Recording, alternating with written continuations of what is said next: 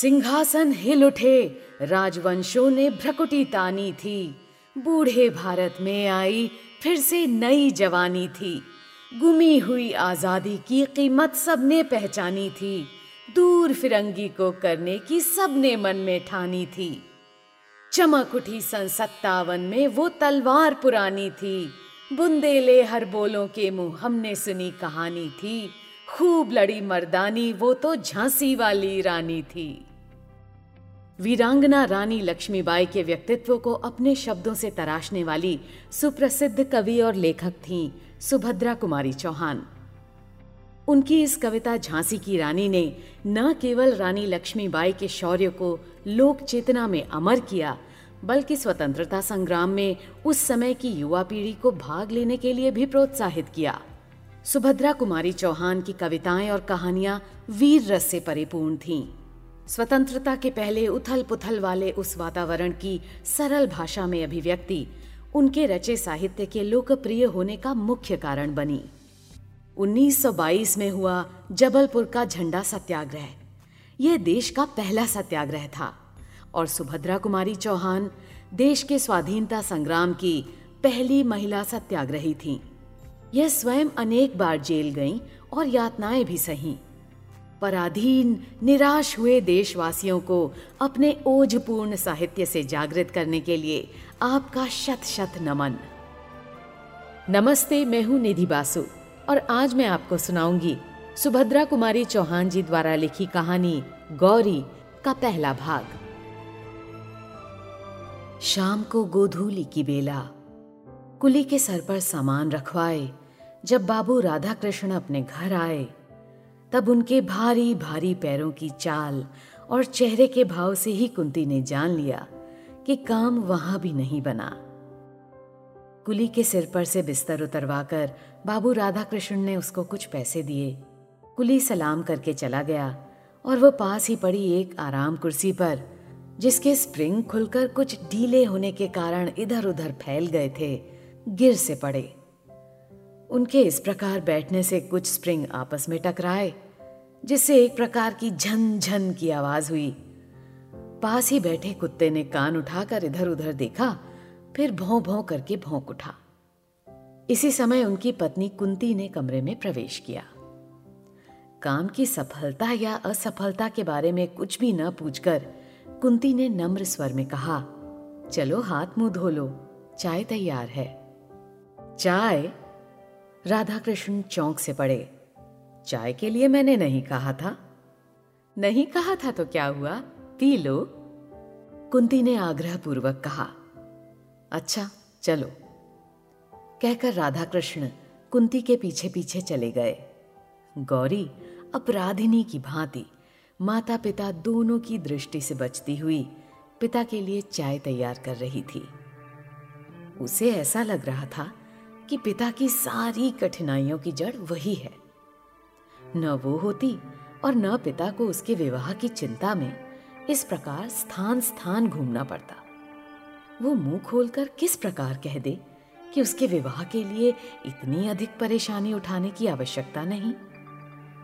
माता पिता चाहे जिसके साथ उसकी शादी कर दें, वो सुखी रहेगी। न करे तो भी वह सुखी है।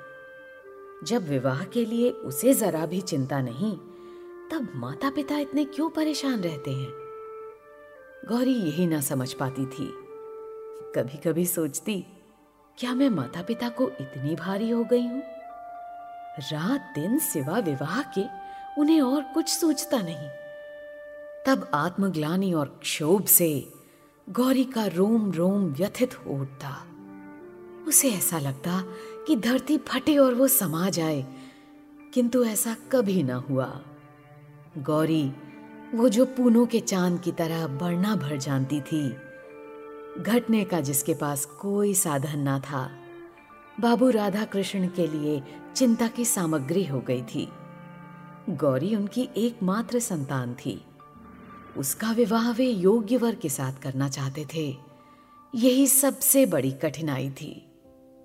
योग्य पात्र का मूल चुकाने लायक उनके पास यथेष्ट संपत्ति न थी। यही कारण था कि गौरी का यह उन्नीसवां साल चल रहा था, फिर भी वे कन्या के हाथ पीले ना कर सके थे। गौरी ही उनकी अकेली संतान थी। छुटपन से ही उसका बड़ा लाड़ प्यार हुआ था। प्राय उसके उचित अनुचित सारे हट पूरे हुआ करते थे। इसी कारण गौरी का स्वभाव निर्भीक, दृढ़ निश्चयी और हठीला था। वो एक बार जिस बात को सोच समझ कर कह दे, फिर उस बात से उसको कोई हटा नहीं सकता था। पिता की परेशानियों को देखते हुए अनेक बार उसके जी में आया कि ये पिता से साफ़ साफ़ पूछे कि आखिर वे उसके विवाह के लिए इतने चिंतित क्यों हैं? वह स्वयं तो विवाह को इतना आवश्यक नहीं समझती। और अगर पिता विवाह को इतना अधिक महत्व देते हैं तो फिर पात्र और कुपात्र क्या? विवाह करना है तो कर दें, किसी के भी साथ। वो हर हालत में सुखी और संतुष्ट रहेगी। उनकी ये परेशानी, इतनी चिंता अब उससे सही नहीं जाती। किंतु संकोच और लज्जा उसकी जबान पर ताला सा डाल देते। हज़ार बार निश्चय करके भी वो पिता से यह बात ना कह सकी। पिता को आते देख गौरी चुपके से दूसरे कमरे में चली गई। राधा कृष्ण बाबू ने जैसे बेमन से हाथ मुँह धोया और पास ही रखी एक कुर्सी पर बैठ गए। वहीं एक मेज पर कुंती ने चाय और कुछ नमकीन पूरियाँ पति के सामने रख दी। पूरियों की तरफ़ राधा कृष्ण ने देखा भी नहीं। चाय का प्याला उठाकर पीने लगे। ऐसी कन्या को जन्म देकर जिसके लिए वर ही ना मिलता हो, कुंती स्वयं ही जैसे अपराधीन हो रही थी। उसने डरते डरते पूछा जहाँ गए थे, वहाँ भी कुछ ठीक नहीं हुआ? ठीक? ठीक होने को वहाँ धरा ही क्या है? चाय का घूंट गले से नीचे उतारते हुए बाबू राधा कृष्ण ने कहा, सब हम ही लोगों पर है। विवाह करना चाहें तो सब ठीक है। न करना चाहें तो कुछ भी ठीक नहीं है। आप सुन रहे हैं महान साहित्यकार सुभद्रा कुमारी चौहान द्वारा लिखी कहानी गौरी का पहला भाग। फिर बात क्या है? लड़के को देखा? हाँ देखा। अच्छी तरह देखा हूँ। कह राधा कृष्ण फिर चाय पीने लगे। कुंती की समझ में ये पहेली ना आई। जरा समझा कर कहो, तुम्हारी बात तो समझ में ही नहीं आती। समझा कर कहता हूँ, सुनो, वो लड़का लड़का नहीं, आदमी है। तुम्हारी गौरी के साथ मामूली चपरासी की तरह दिखेगा। बोलो करोगी ब्याह? विवाह की बात तो पीछे होगी। क्या रूप रंग बहुत खराब है? फ़ोटो में तो वैसा नहीं जान पड़ता। रूप रंग नहीं रहन सहन बहुत खराब है उम्र भी अधिक है। पैतीस छत्तीस साल। साथ ही दो बच्चे भी। उन्हीं बच्चों को संभालने के लिए तो वो विवाह करना चाहते हैं। वरना वे शायद कभी ना करते। ये उनकी दूसरी शादी होगी। उनकी उमंगे, उत्साह सब कुछ ठंडा पड़ चुका है। वे अपने बच्चों के लिए एक धाय चाहते हैं। मेरी लड़की की तो दूसरी शादी नहीं है। वे साफ़ साफ़ कहते हैं कि मैं बच्चों के लिए शादी कर रहा हूँ। जिन्हें दूसरी शादी करनी होती है, वे ऐसे ही कहते हैं। अरे नहीं नहीं, ये आदमी कपटी नहीं है। उसके भीतर कुछ और बाहर कुछ नहीं हो सकता। उसका हृदय तो दर्पण की तरह साफ़ है। उसका खादी कुर्ता, गांधी टोपी फटे फटे चप्पल देखकर जी हिचकता है। वो नेता बनकर व्याख्यान तो दे सकता है, पर दूल्हा बनकर आने लायक नहीं है। तीस रुपए कुल उसकी तनख्वाह है। कांग्रेस के दफ्तर में वे सेक्रेटरी हैं। तीन बार जेल जा चुके हैं। फिर कब चले जाएँ कुछ पता नहीं। आदमी तो बुरा नहीं जान पड़ता। बुरा आदमी तो मैं भी नहीं कहता उसे, पर वह गौरी का पति होने लायक नहीं। सच बात यह है। फिर तुमने क्या कह दिया? क्या कह देता? उन्हें बुला आया हूँ। अगले इतवार को आवेंगे। आने के लिए भी वे बड़ी मुश्किल से तैयार हुए। कहने लगे, नहीं साहब, मैं लड़की देखने ना आऊँगा। इस तरह लड़की देखकर मुझसे किसी लड़की का अपमान नहीं किया जाता। जब मैंने समझा कर कहा कि आप लड़की देखेंगे, लड़की और उसकी माँ आपको देखेंगी, तब जाकर कहीं बड़ी मुश्किल से राज़ी हुए। गौरी दरवाजे की आड़ में खड़ी सब बातें सुन रही थी। जिस व्यक्ति के प्रति उसके पिता इतने असंतुष्ट और उदासीन थे, उसके प्रति गौरी के हृदय में अनजाने ही कुछ श्रद्धा के भाव जागृत हो गए। राधा कृष्ण बाबू पान का बीड़ा उठाकर अपनी बैठक में चले गए और उसी रात फिर उन्होंने अपने कुछ मित्रों और रिश्तेदारों को गौरी के लिए योग्य वर तलाशने के कई पत्र लिखे। अगला इतवार आया।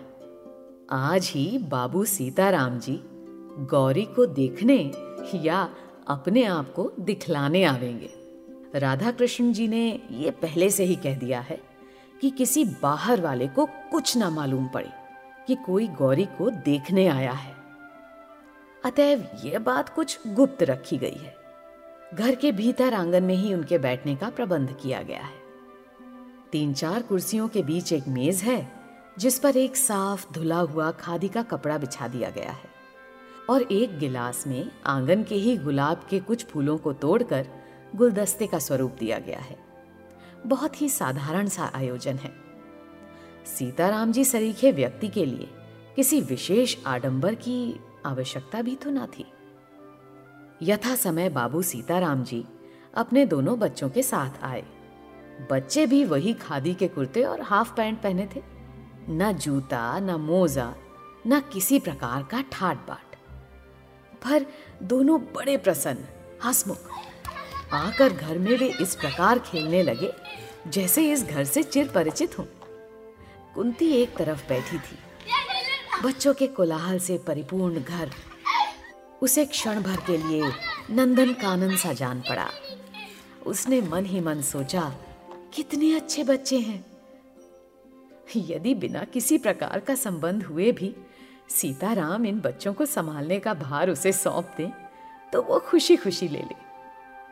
वो बच्चों के खेल में इतनी तन्मय हो गई कि क्षण भर के लिए भूल बैठी कि सीताराम भी बैठे हैं और उनसे भी कुछ बातचीत करनी है।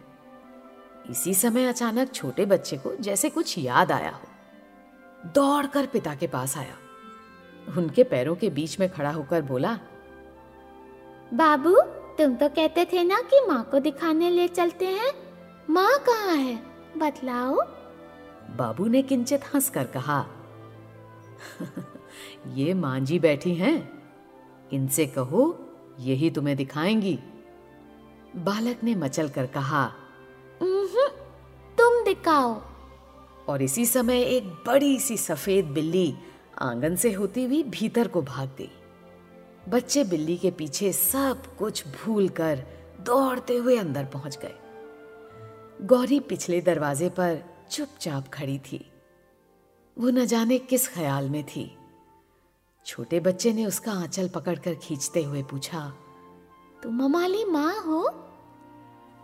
गौरी ने देखा हृष्ट पुष्ट सुंदर सा बालक।